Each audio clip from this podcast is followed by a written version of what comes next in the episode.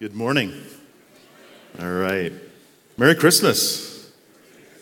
Happy New Year, I guess, is tomorrow as well. Yeah, so we bring you, I bring you greetings from Redemption Calgary South. Uh, we, uh, we're about to celebrate our six year anniversary as a church, come here in January. And, uh, you know, during Christmas, you know, the kids come home, they come to visit. That's really what I'm doing here. I'm one of the kids. Uh, our church is one of the kids that they kicked out of the basement six years ago and uh, just back to share. And Trevor and I do this kind of as a tradition, and has been for the last few years, to swap pulpits the Sunday after Christmas. And it is such a joy to come home and see our extended family here as well. I'm going to ask you to grab your Bibles, and I hope you have them with you. Uh, if you don't, um, I know there's plenty here. Uh, take a Bible from the usher, put your hand up, they'll bring that to you. And uh, if you don't have a Bible at home, that is your Christmas gift from this church. Yes, I'm going to freely give out the Bibles from Redemption North to anybody who needs it. Um, so, John, we're going to be in the Gospel of John, and we're going to be in chapter 1, and we're looking at verses 35 to 42. John chapter 1, verses 35 to 42. Well, as today is the last day of 2023, and tomorrow the first day of 2024, as we often take this time to reflect over the past year and, and maybe even resolve to make changes for the new year, uh, let me ask you amongst your list of reflections or maybe even resolutions, where does discipleship fit into the whole picture? Like, as much as it's good to make these better health choices, these goals, fitness goals, financial goals, all kinds of goals that we make. What about what about our discipleship goals? And let me ask you, what has discipleship looked like in your life over the past year, and what does it need to look like in the new year? And friends, we can often use churchy words like discipleship and not really know what they fully mean. As you make goals for discipleship, let me ask you, how would you biblically define discipleship? What does discipleship look like according to the Bible? Well, as our church in, uh, in South Calgary is currently w- working through the, the Gospel of John, thank you. We're working through the Gospel of John together. And the overall theme for John is to believe, to believe that Jesus is the Christ and have life in his name. Friends, to believe in Jesus is more than just an acknowledgement of in the mind. It's a, it's a knowledge that moves your heart and it moves your whole being. Friends, discipleship is truly responding to the greatest news about the greatest person ever. And that response is by following Jesus with all that you are and all that you have. And that's what we see here in the Gospel of John, chapter 1, starting in verse 35. We see that the, these very first disciples, as revealed by John, gives us a pattern already of what it means to be a disciple.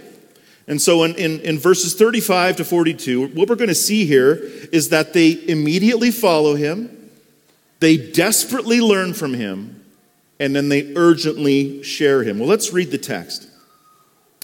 John chapter 1, starting in verse 35. The next day, again, John was standing with two of his disciples. And he looked at Jesus as he walked by and said, Behold the Lamb of God. The two disciples heard him say this, and they followed Jesus. Jesus turned and saw them following and said to them, What are you seeking? And they said to him, Rabbi, which means teacher, where are you staying? And he said to them, Come and you will see. So they came and saw where he was staying, and they stayed with him that day, for it was about the tenth hour.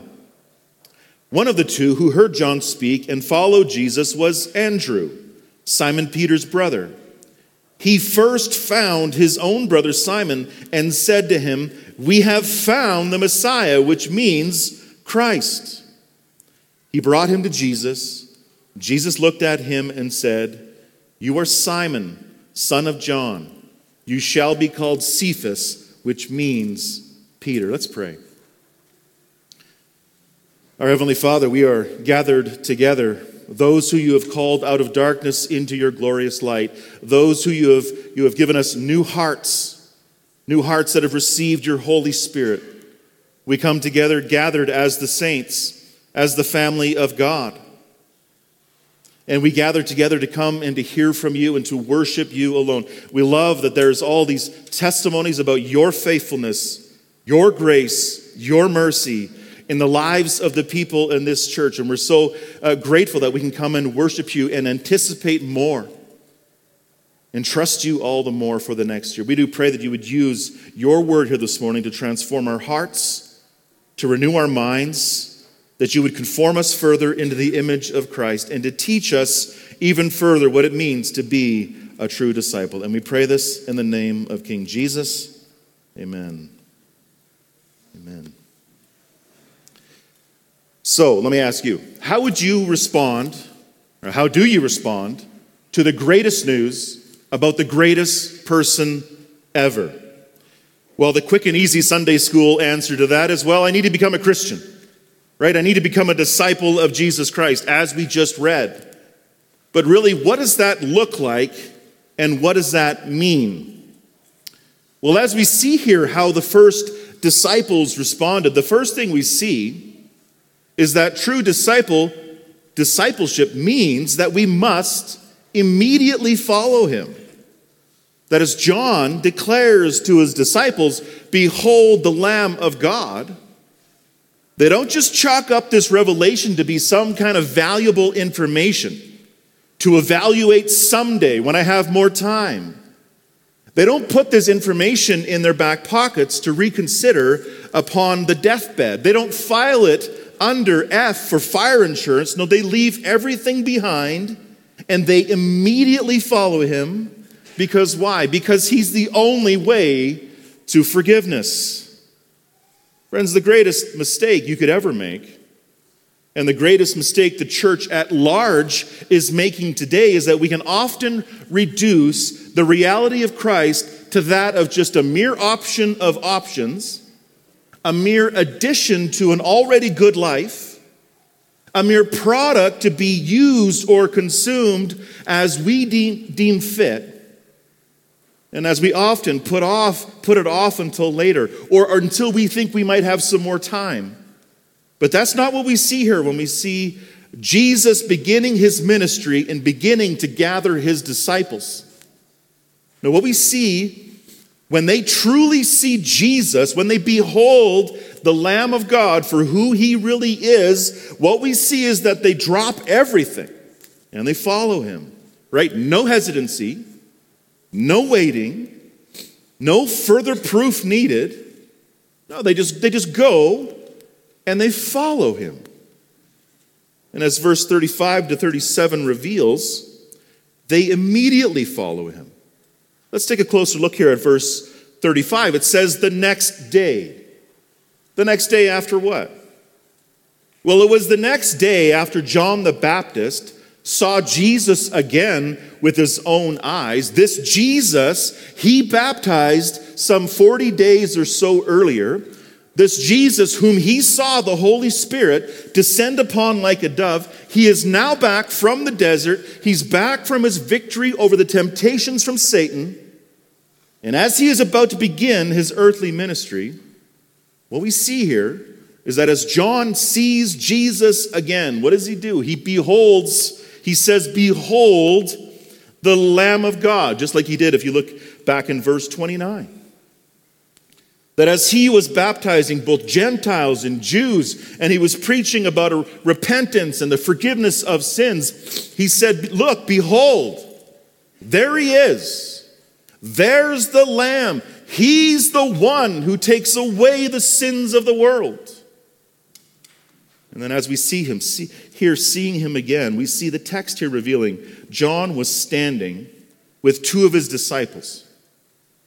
Notice that we see here that John's testimony, uh, in the context of the background of this, his, his recent testimony in the chapter or the, in the verses just before. He was testifying to the priests and the Levites about the person of Jesus Christ, but they rejected it all.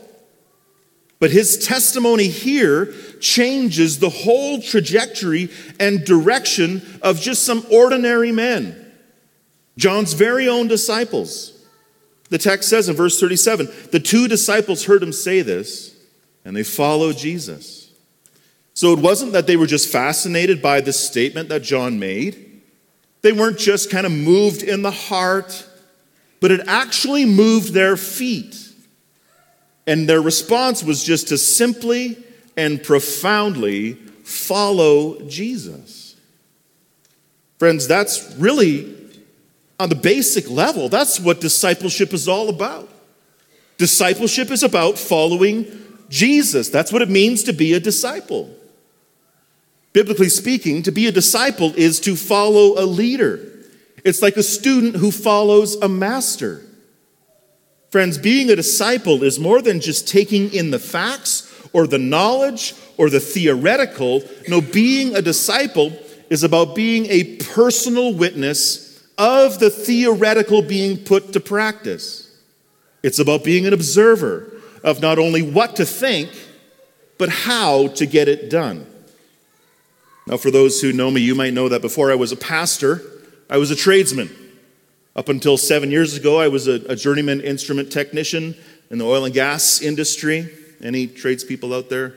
Let me see those hands. Okay, yeah. Love you guys. The reason I bring this up is because in any trade, when you are to become a journeyman, it means that you have to put many years in as an apprentice. Apprenticeship means that you must personally learn under a master or under a journeyman. Apprenticeship means that you have to personally follow that master around. You need to, yes, learn what he teaches, but you also observe up close what he's doing with his hands and how he's getting it done. It's all about the theoretical being put to practice right before your eyes. It's when you do that that you learn, especially as, a, as, a, as an apprentice in any kind of industry, you're learning why are there codes? Why are there regulations? Why are there systems? And how do we put it together? So it's more than just gaining head knowledge, you learn how to practically put it all together. And friends, that's what discipleship is. It's following our master, Jesus, closely. It's walking in his footsteps. It's observing what he does up close and personal. And so, as these two disciples, who, by the way, are, if you notice in the text, it says they're John's disciples, they're John's apprentices, so to speak, as John points them to the greatest master ever to be followed, friends, the only right choice for them is to leave the lesser master, to leave everything immediately behind and follow the greater master. And who is the master? John says, He is the Lamb of God. Go and follow him. Go learn from him. Go observe him. One thing to notice there as well John doesn't try to hold on to them. He doesn't try to say, well, these guys are my best disciples. They're my best helpers. I can't afford to let them go. No, he readily lets them go because he knows that the greatest place for them to be is in the footsteps of the Lamb of God, the only way to forgiveness. And friends, that's the same for you and I. That's the place, best place for us to be as well, in the footsteps of Jesus, the Lamb of God. He's the only way to forgiveness. Leaving all that we have behind, all that would hinder us putting our gospel apprenticeship shoes on. Because, friends, it's going to be the journey of all journeys. It is going to be the ride of your life and all eternity to be able to be up close and personal with Jesus Christ, as the disciples did. We get to watch him, we get to observe him, we get to worship him. From that very moment on, We, we see the disciples following Jesus. They follow him through the next three years of Jesus' ministry, such a miraculous ministry. And they follow him all the way to that rugged, bloody cross. They follow him beyond his death to the, to the grave. They witness him resurrected and then ascending back to the Heavenly Father. They got to follow the Lamb of God. Friends, it was the only right response. So the question for you is Are you following him? In a room this size, the question always stands to reason. Are you truly following him? Are you following him as the promised Lamb of God? When John is talking about Jesus being the Lamb of God. He's talking about Jesus being the final substitutionary sacrifice for our sin. That after hundreds of thousands, if not millions, of lamb sacrifices throughout the history of Israel, his sacrifice is the only one that counts. He is the only one who can truly atone for our, our sin. He's the only one that can satisfy God's rightful wrath for our sin. Friends, He's the only payment. He's the only one that can forgive you every sin, past, present, future. That as blood had to be spilled for the remission of sins, and as Hebrews 9:12 says, that Jesus, he entered once for all into the holy places, not by means of the blood of goats and calves, but by the means of his own blood, thus securing an eternal redemption. Friends, when you can behold that final, once for all Lamb of God so clearly right in front of you, what other response is there? If you're truly seeing it as John and his disciples are seeing it, friends, this is the only sane choice you can make. Anything other than that is insanity. Notice as well, John doesn't tell his disciples to follow Jesus. He doesn't command them to leave him and go to Jesus. No, he just simply says, Behold him. Behold him. Look, see, set your eyes on him. It's him. Friends, when we, when we truly see Jesus for who he truly is, there is no other response. No, your heart and your feet just go. So the question is, is do you see him for who he is? Are you truly beholding him? And as you're beholding him, are you looking down at your feet? And are your feet going towards him, going after him? Friends, are you following him? Or are you on a holding pattern? Are you in that kind of a, a wait and see kind of a phase? You know, yes, I, I think I believe.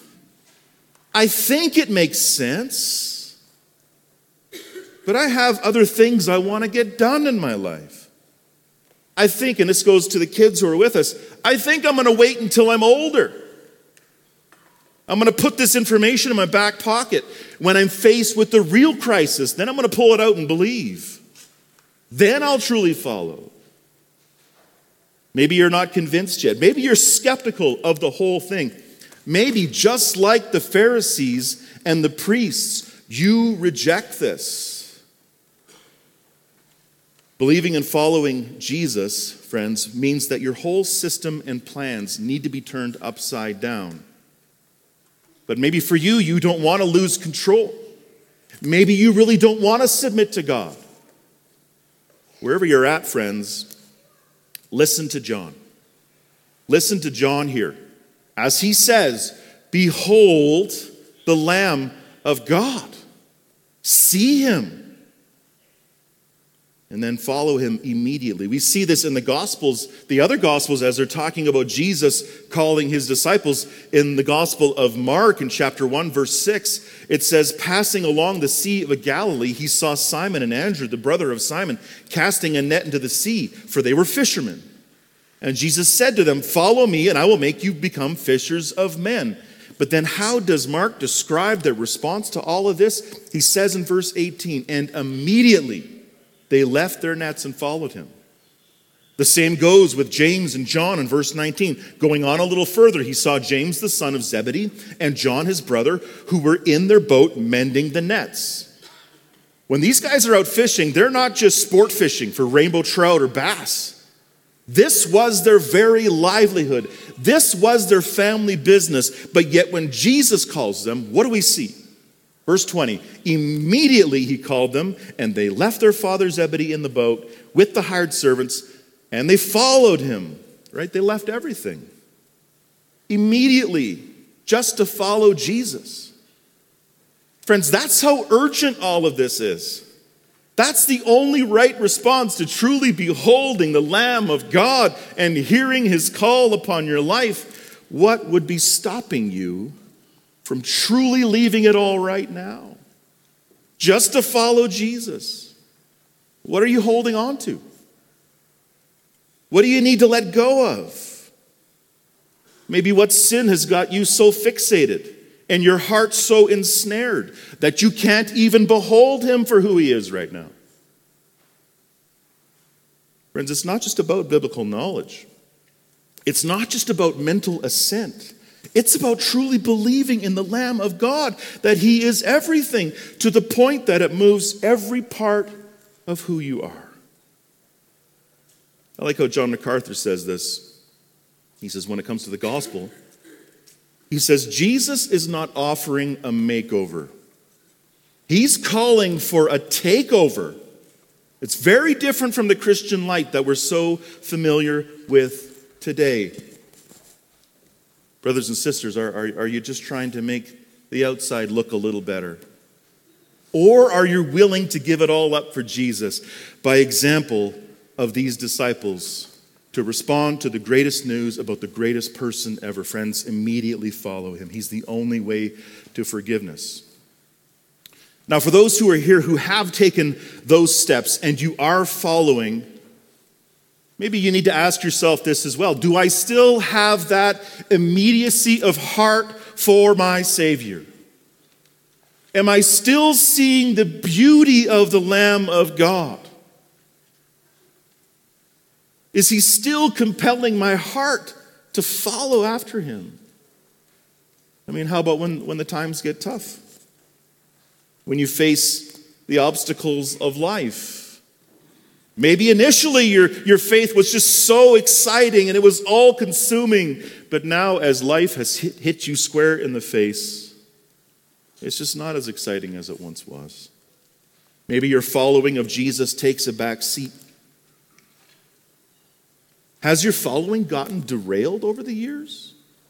When your marriage is struggling, when your health is suffering, when you're exhausted and you're worn out, or your temptations steal your gaze away again? Or maybe it's just the busyness of life and how you've planned your life. It eats up all your time. You're spending yourself on all kinds of things, even good things, but yet following Jesus gets the back burner. What about when your work or your career gets chosen over choosing Jesus? Or maybe you get yourself running so hard doing the extracurricular things that your margin for Jesus is just sapped. Maybe you've got your children in so many things that you think are so valuable, but then the most valuable thing gets benched. Whatever it is, friends, beware. Just because you took those initial steps doesn't mean that your following is going to be stellar.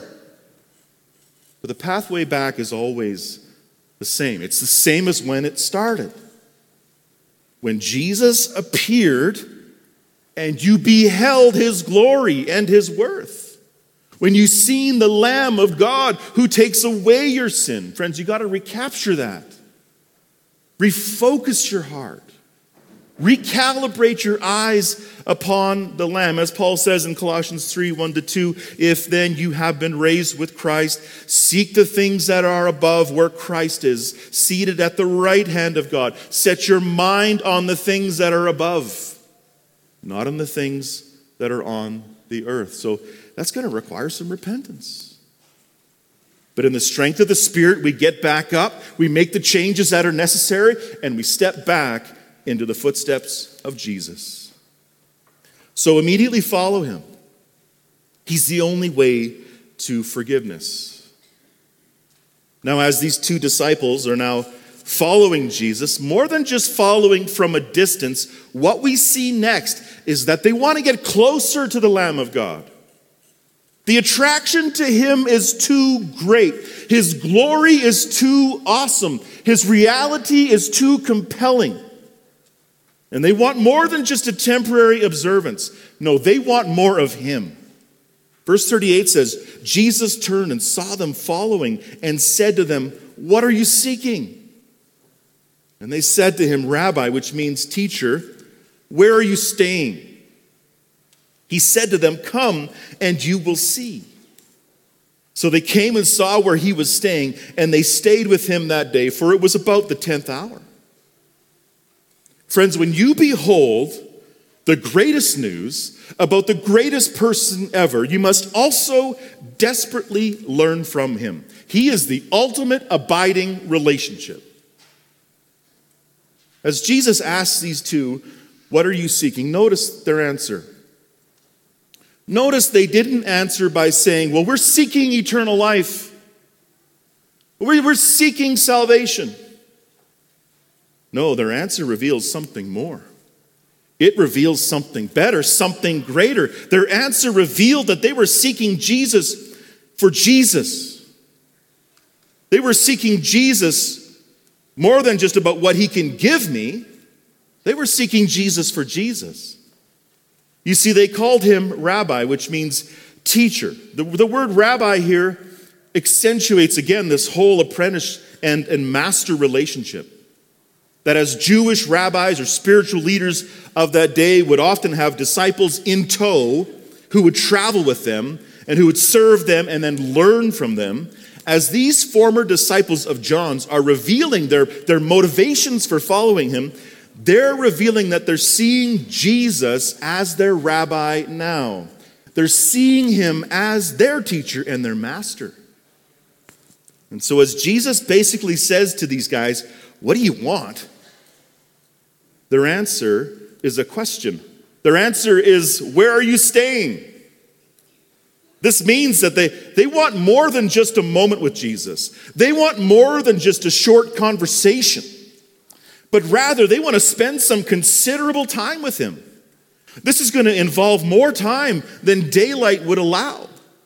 And we see that it was about the 10th hour or 4 p.m. in the afternoon.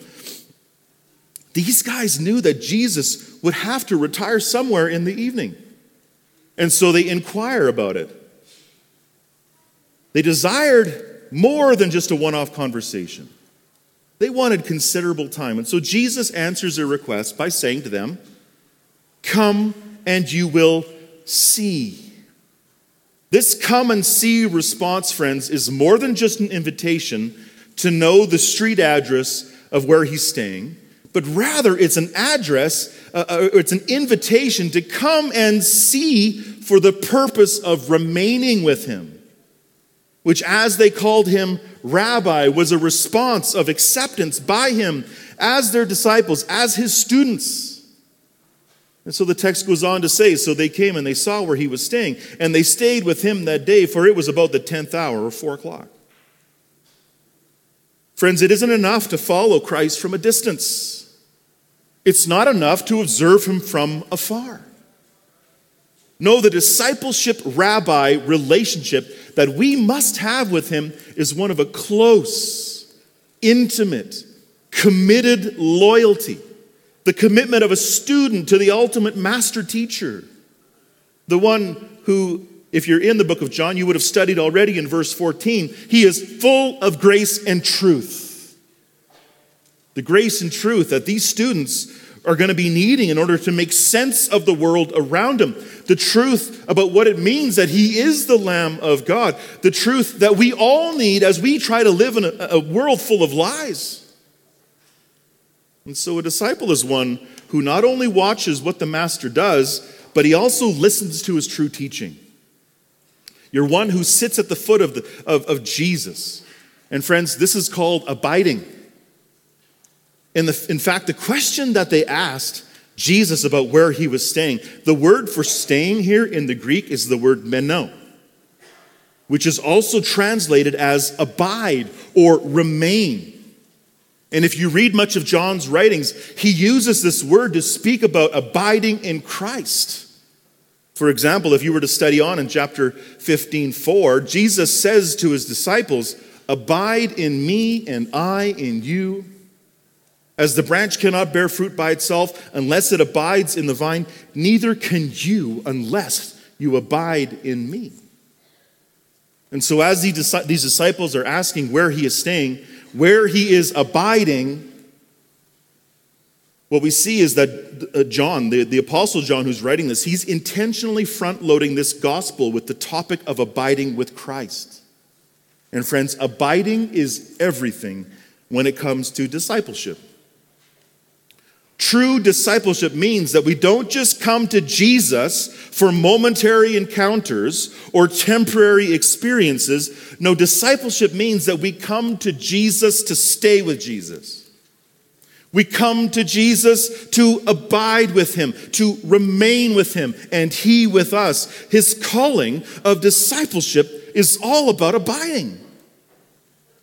Just as John began his gospel here talking about, and we just celebrated this as Christmas, right? The word became flesh and dwelt among us. Friends, as Jesus came down to dwell with us, to abide with us, true discipleship abides back. As Jesus says in, in John 15, 4, he says, Abide in me and I in you, as the branch cannot bear fruit by itself unless it abides in the vine, neither can you unless you abide in me. Friends, it's like a branch to the vine. Abiding is to be the most desperate and vital part of our lives. That we can't do anything, we can't produce any fruit apart from abiding in Christ. Friends, abiding is everything. And so, as you pursue the Lord and as you seek to abide in Him, as Jesus just so hospitably responded to these two disciples to come and to see and to stay, this is what he calls of you as well. This is what he welcomes you into. This is what the Lord wants most for you. Come and see where I dwell. Come abide with me. And so the question for us is how's our abiding going? Are we abiding with Christ? What does my abiding look like right now? In fact, as we ask what discipleship looks like, the question really should be what is my abiding looking like? And friends, as Jesus is called rabbi by the disciples, rabbis in those days were highly honored men of scriptural knowledge. Abiding with Jesus as rabbi isn't just merely claiming that you're his student, but it's that you are truly being his student. And this involves holding fast to his teaching, holding fast to his word. In fact, Jesus, Jesus says later in, in John 8 31, he says, If you abide in my word, you are truly my disciples. Abiding in him is intrinsically connected to abiding in his word, abiding in his teaching. You can't separate the two. Second John 9, John says this everyone who goes on ahead and does not abide in the teaching of Christ does not have God. Whoever abides in the teaching has both the Father and the Son. Friends, to be a true disciple, to be a true Christian, means that your abiding is necessarily marked by abiding in His Word, holding fast to the Bible, holding fast to what it teaches. That means that as Jesus would go from town to town with his disciples, as he would heal the sick and he would open the eyes of the blind and he would raise the dead, as the disciples were to follow and to observe all of that, they weren't just to focus on the incredible miracles alone. No, they would have to focus on what Jesus would teach them. And friends, as Jesus was the master teacher, as he was the greatest rabbi that there ever was, as he would speak parables and, and preach sermons to the crowds, and as he would intentionally and directly teach his disciples, even though his disciples would sometimes have a hard time understanding what Jesus was teaching them, they were still to hold fast to every word that would come from his lips. That means that they would have to put aside their old, old worldly thoughts, their fallen ideas, their, their own materialistic logic. And they would have to listen up when the master was speaking. They would have to sit at his feet. They'd have to take it all in, every word. One commentator says, he says, to abide in Christ expresses the continual act by which the Christian sets everything which he might derive from his own wisdom, strength, and merit to draw all from Christ. So, friends, to abide and grow as a disciple means that you, you need to get your worldly thoughts out. You need to get God's word in. You need to have your mind regularly and thoroughly renewed so that you're no longer conformed to this world, but that you're being transformed by God who renews the mind by his word. And so, as Jesus is so full of grace and truth, the grace and truth needs to be received by a willing, abiding student, learning that truth and learning it straight from the source.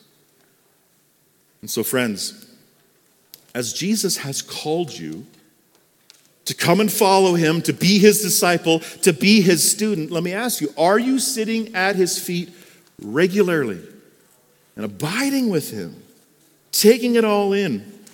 Matthew 11, 28, 29 says this Jesus says, Come to me, all who labor and are heavy laden and I will give you rest. Take my yoke upon you and learn from me. For I am gentle and lowly in heart, and you will find rest for your souls. Friends, come and learn from Jesus. Come and find rest for your souls. Come and remain. Abide with him. That's what discipleship looks like. And so, church, if I was to ask you right now, or if Jesus, like to the disciples, if Jesus were to turn to you right now and ask you, why are you following him? What would you say? Would you say, I'm, I'm following you to get to heaven? I'm following you for salvation. I'm following you to get my life straightened out. Or would you reply to him, I'm following you for you, Jesus? Wherever you are, Jesus, that's where I want to be because I want to be with you. I want to know you. I want to constantly hear from you. And friends, hear, hear me rightly here. Forgiveness, salvation, transformation, these are all good and right things to be pursuing the Lord for, but make sure that you're not missing out on what the true and ultimate purpose is, which is Jesus Himself. Friends, just pursuing the Lord for what he can do for you misses the ultimate mark. True discipleship pursues Jesus for Jesus. I'll say that again. True discipleship pursues Jesus for Jesus. And if you miss that, you miss everything. Heaven isn't about an eternal golf course with no green fees. Heaven isn't about the perfect versions of ourselves forever. Heaven isn't about merely reuniting with your lost relatives. Heaven definitely isn't about floating on a cloud and eating cream cheese. Heaven is about abiding with Jesus forever and ever. It's, it's all about being with Him. And so, friends, getting this right should really change how you approach the reading and the studying and the memorizing and the meditating upon God's word in this coming year. That as abiding in Christ is intrinsically connected to abiding in God's word, and as abiding in the word is ultimately about your relationship with Jesus. As you think about your discipleship over the past year and you plan for the next, and we don't want to do a show of hands, but maybe you've missed the mark on your Bible reading and your study.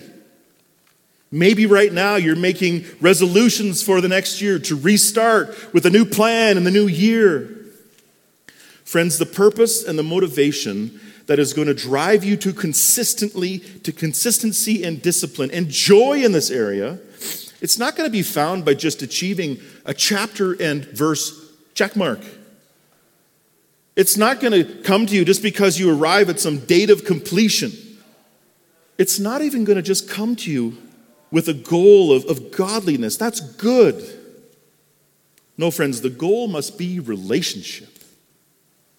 It's ultimately about sitting at Christ's feet to abide in Him, to know Him, to worship Him all the more, to love Him all the more. Let that drive your plans for this year. Friends, desperately learn from Him.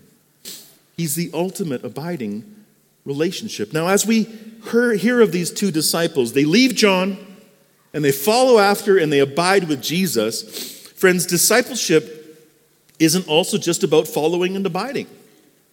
No, for discipleship to be true discipleship, that means that discipleship multiplies.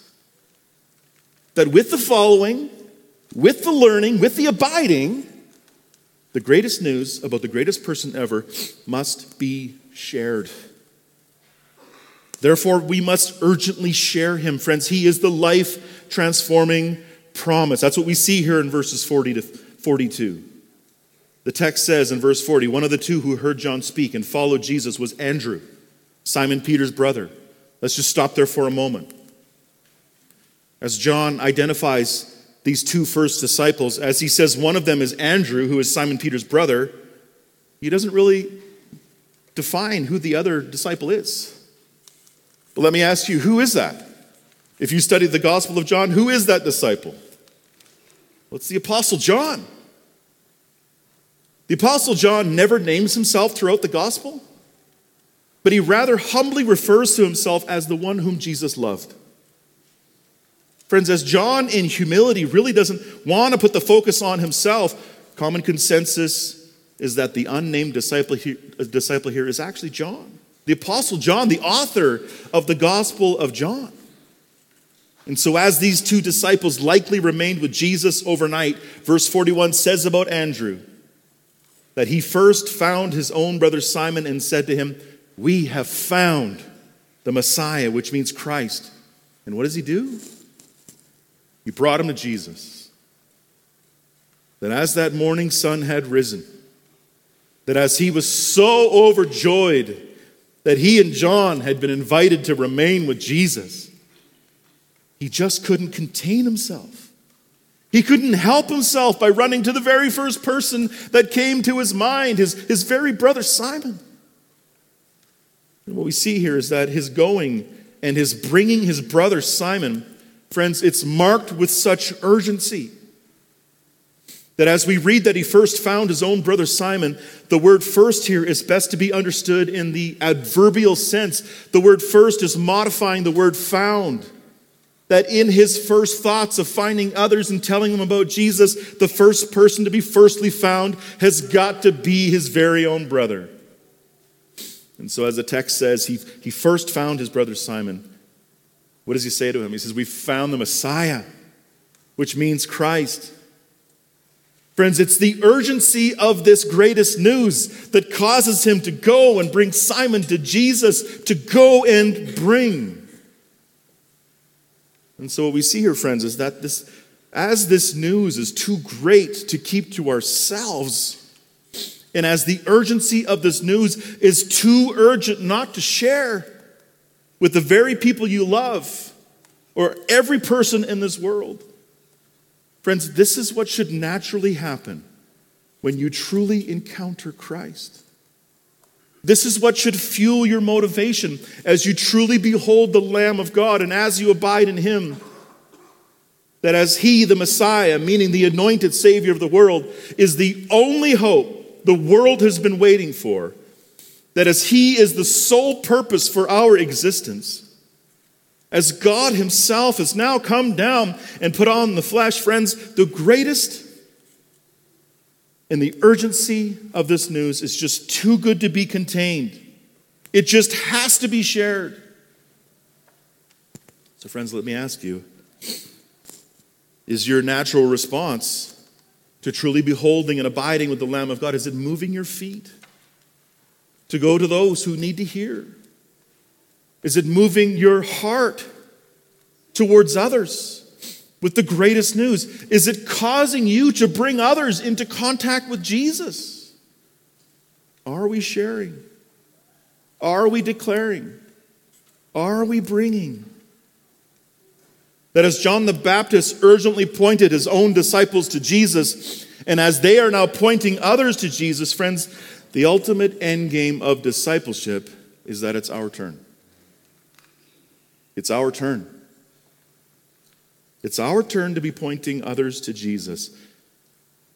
And my prayer is that we just can't help ourselves from doing that, from sharing Jesus. Now, as I look out onto you, I, I, know, I know some of you, and I know that this is who you are. You just can't help but sharing the gospel. But for those who, who would say, I, I rarely, if ever, share the gospel with anyone, you have to ask yourself, why not? Why don't we? Is it not the most greatest news about the greatest person ever? Is it not the most urgent news that I could share with anyone? If it is, then why am I not sharing it? Why am I not sharing it all the time? I mean, when we think about sharing, think about the things you do share. We share about the weather. We share about what the political news of the day. We talk about the economy.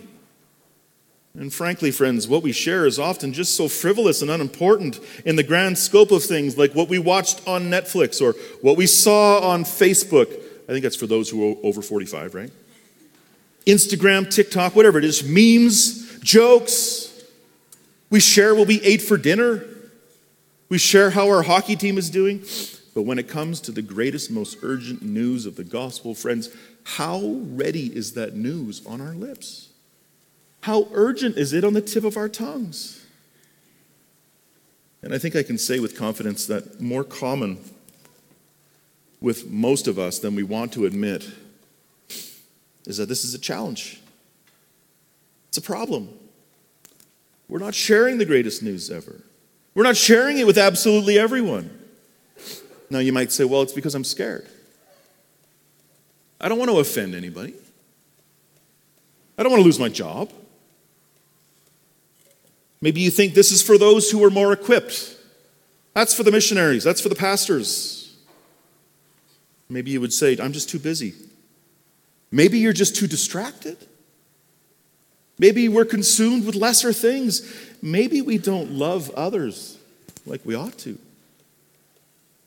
Well, friends, I think there are a number of reasons and excuses that we could run to, but I think more than anything is that we actually don't really think it's the greatest news about the greatest person ever.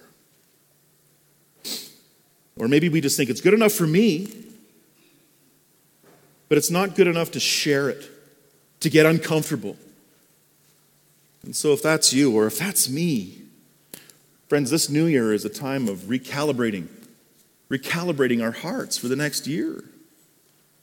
That as we are to leave it all and pursue Jesus, and as we are ought to also make these plans and to desire to abide in Jesus all the more for Jesus, friends, if we truly get those things right, this should just overflow our hearts with compassion and mercy towards a lost and dying world that so desperately needs to know Jesus. Friends, is it the most greatest news about the greatest person ever? It is. Then, if it is, let's get our discipleship right. That as Jesus is the light of the world, we're called to be lights in this world, sharing Him. That as He said, we're not to put a lamp under a basket. We're to be a city on a hill that cannot be hidden. We are to be salt and light. Friends, we need to get to a place that the greatest, most urgent news ever just readily overflows to the watching world. It just spills out. And so, with me and others, there's something that we need to continually recalibrate. Maybe repentance needs to come in hand here. Will you commit to asking the Lord to recaptivate your heart so that his good news just flows out? We see here Andrew going to his family. How about your family? How about your friends? How about your neighbors? How about the world? And friends, I'll promise you, if, if you commit to this, no, better yet, Jesus promises you lives are going to be changed. People are going to get saved. It may not be the first person you share them with, it may be the hundredth person you share with. But, friends, this is how Jesus gets his mission done it's through discipleship, it's through us. And, friends, the most exciting thing that you will ever witness is seeing the lost found, seeing the spiritually dead come to life, seeing lives being transformed right in front of you. That's exactly what we see with, with this, this, this closing verse of, of, of how this text closes out.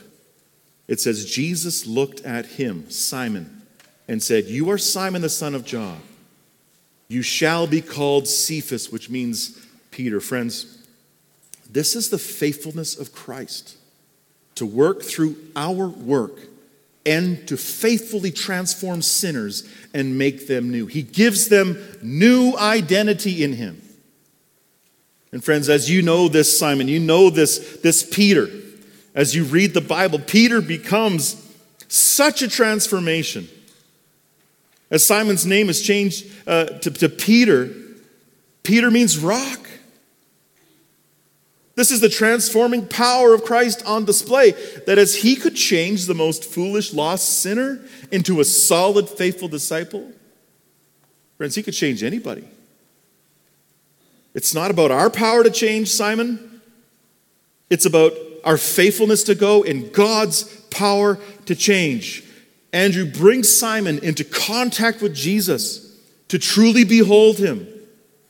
And Jesus grabs a hold of his dark heart and he makes it new.